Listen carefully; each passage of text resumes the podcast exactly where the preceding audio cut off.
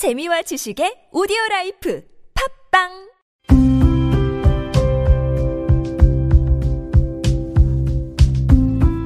칼럼을 읽어드립니다.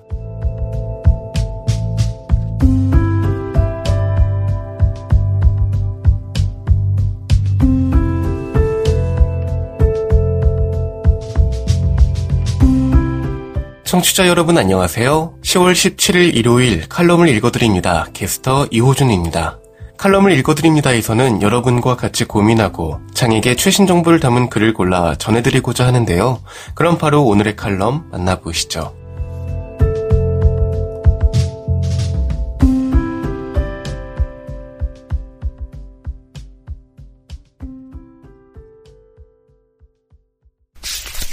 에이블 뉴스 공휴일이 두려운 장애인 활동 지원 이용자들 칼럼니스트 조현대 10월은 다른 달보다 공휴일이 많았다. 개천절과 한글날이 모두 일요일이라서 월요일인 4일과 11일이 대체 공휴일로 지정됐다. 직장인과 학생들에게는 꿈 같은 소식이었을 거다. 그러나 공휴일은 중증 장애인에게는 한숨만 나오는 날이다. 우선 공휴일이 되면 활동 지원사 분들이 쉬고자 한다. 기존에 일하던 활동 지원사 분들이 쉬고 싶은 마음은 이해한다. 하지만 문제는 대체 인력을 구하기 힘들다는 것이다. 각 자립센터에 공휴일이 다가오기 전에 미리 대체 인력을 요청해도 배정받는 경우가 거의 없다. 달마다 주어지는 활동 지원 시간은 가뜩이나 부족한데 공휴일엔 평소보다 더 많은 활동 지원 시간을 써야 한다는 부담도 있다. 장애인 활동 지원 수급자가 휴일에 활동 지원 서비스를 이용할 경우 평일에 1.5배에 달하는 급여량이 차감되기 때문이다. 따라서 대체 인력이 구해지더라도 공휴일엔 더 많은 시간을 할애해야 하기에 평일 이용 시간이 줄어들 수밖에 없다. 중증 장애인에게 활동 지원사의 도움이 없으면 일상생활에 공백이 생긴다. 식사, 신변 처리와 같은 일상 활동뿐만 아니라 응급실 방문 등 생명을 다투는 비상 상황에 대한 대처를 홀로 수행하기 어려운 탓이다. 필자 역시 활동 지원사가 없는 날이면 한의원, 안과 등 병원 방문이 어렵고 불시에 닥칠 안전사고의 위험에 늘 노출돼 있다. 돌봄 공백은 장애인의 건강권과 생명권을 위협한다. 실제로 한 장애 언론의 보도에 따르면 지난 2018년 폭염이 기승을 부리던 여름 한 중증장애인이 활동지원사 퇴근 후 폭염 속에 12시간 동안 홀로 방치된 경우가 있었다. 화재 등 비상 상황이 발생했을 때 피하지 못해 사망에 이른 중증 장애인의 경우도 있었다. 누가 이 문제를 해결해 줄 것인가? 장애인 당사자들이 나약한 힘으로 여기저기 건의해봤자 돌아오는 대답은 틀에 박힌 대답이다. 간혹 시에서 추가 활동 시간을 채워주는 지원 사업을 하지만 이는 전국의 모든 지자체에서 실시하지도 않을 뿐더러 일시적인 경우가 많다. 내년에는 대체 공휴일이 올해보다 더 많다고 한다. 이처럼 대체 공휴일이 점점 늘어가는 상황에서 장애인의 돌봄 공백 문제가 사회적으로 논의돼야 한다. 우선 이 문제를 해결할 주체를 정해야 한다. 보건복지부, 국회 등 유관한 정치기관에서 이 문제에 관심을 기울여야 한다. 최근 복지 한 칼럼에 의하면 자립센터 소장의 연봉이 1억 원에 달할 수도 있다고 한다.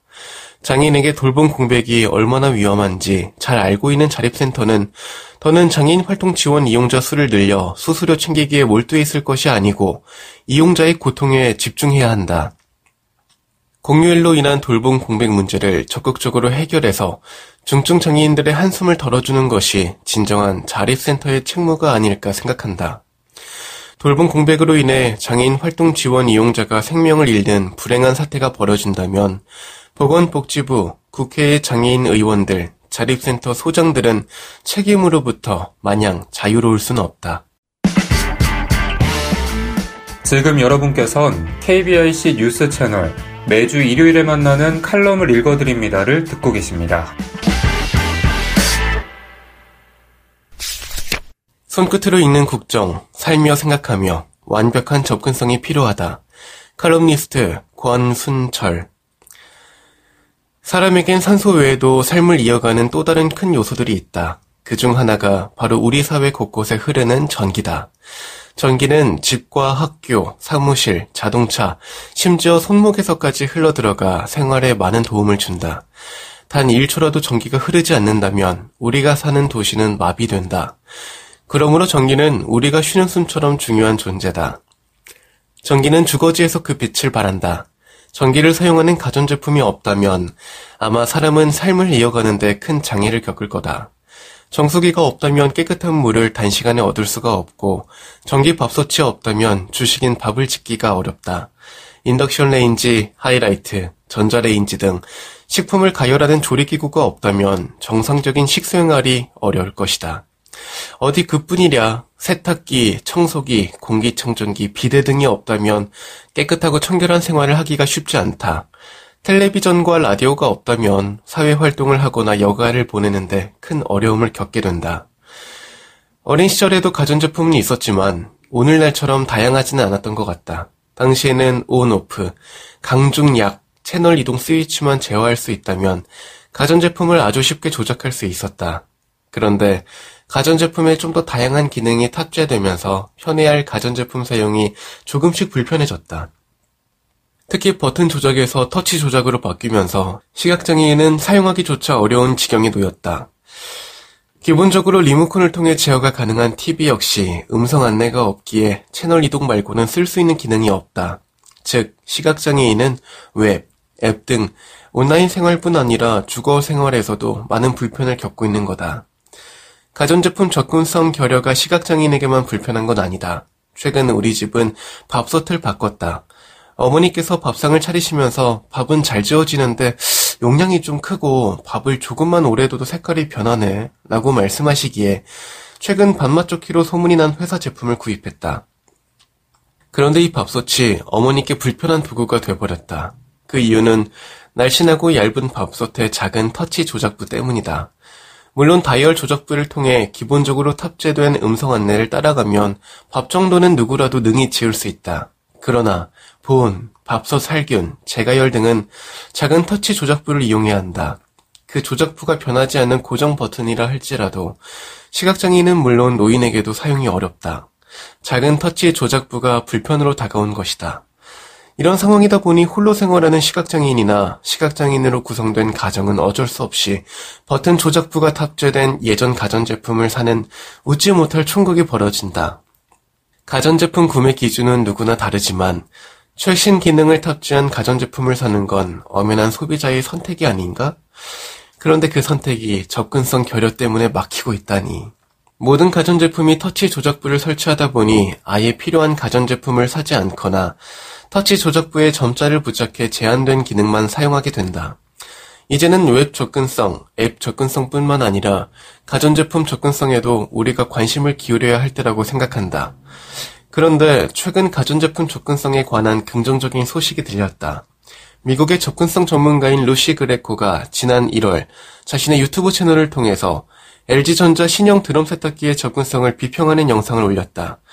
시각장애인인 루시 그레코는 LG전자의 드럼 세탁기가 스마트폰 애플리케이션으로 조작할 수 있고 사용자 평이 좋아서 샀지만 터치식의 화면과 무한으로 돌아가는 다이얼 때문에 자신과 같은 시각장애인에게는 사실상 사용이 불가능하다고 말했다.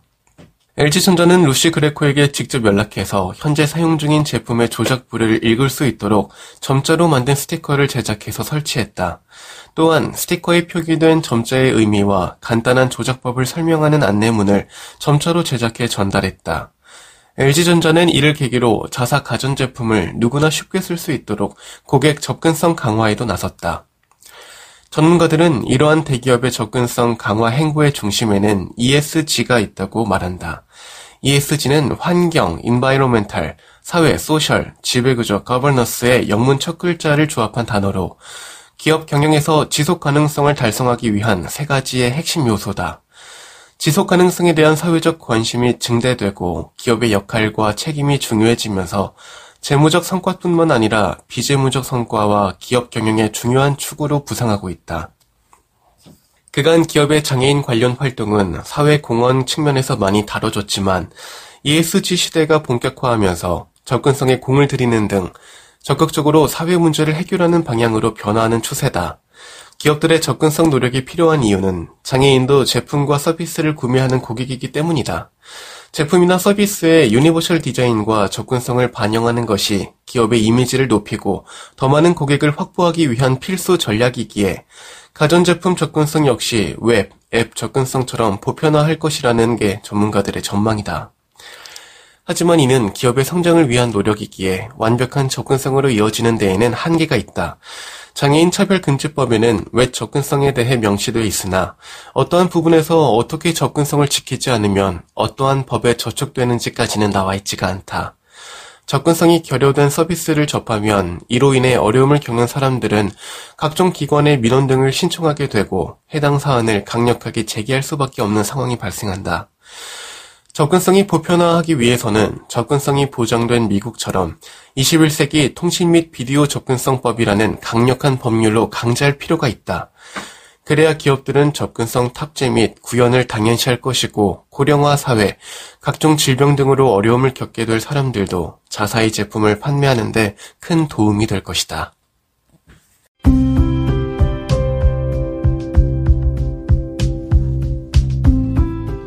10월 17일 일요일 칼럼을 읽어드립니다. 오늘 준비한 소식은 여기까지입니다. 지금까지 제작의 이창훈, 진행의 이호준이었습니다. 끝까지 청취해주셔서 고맙습니다.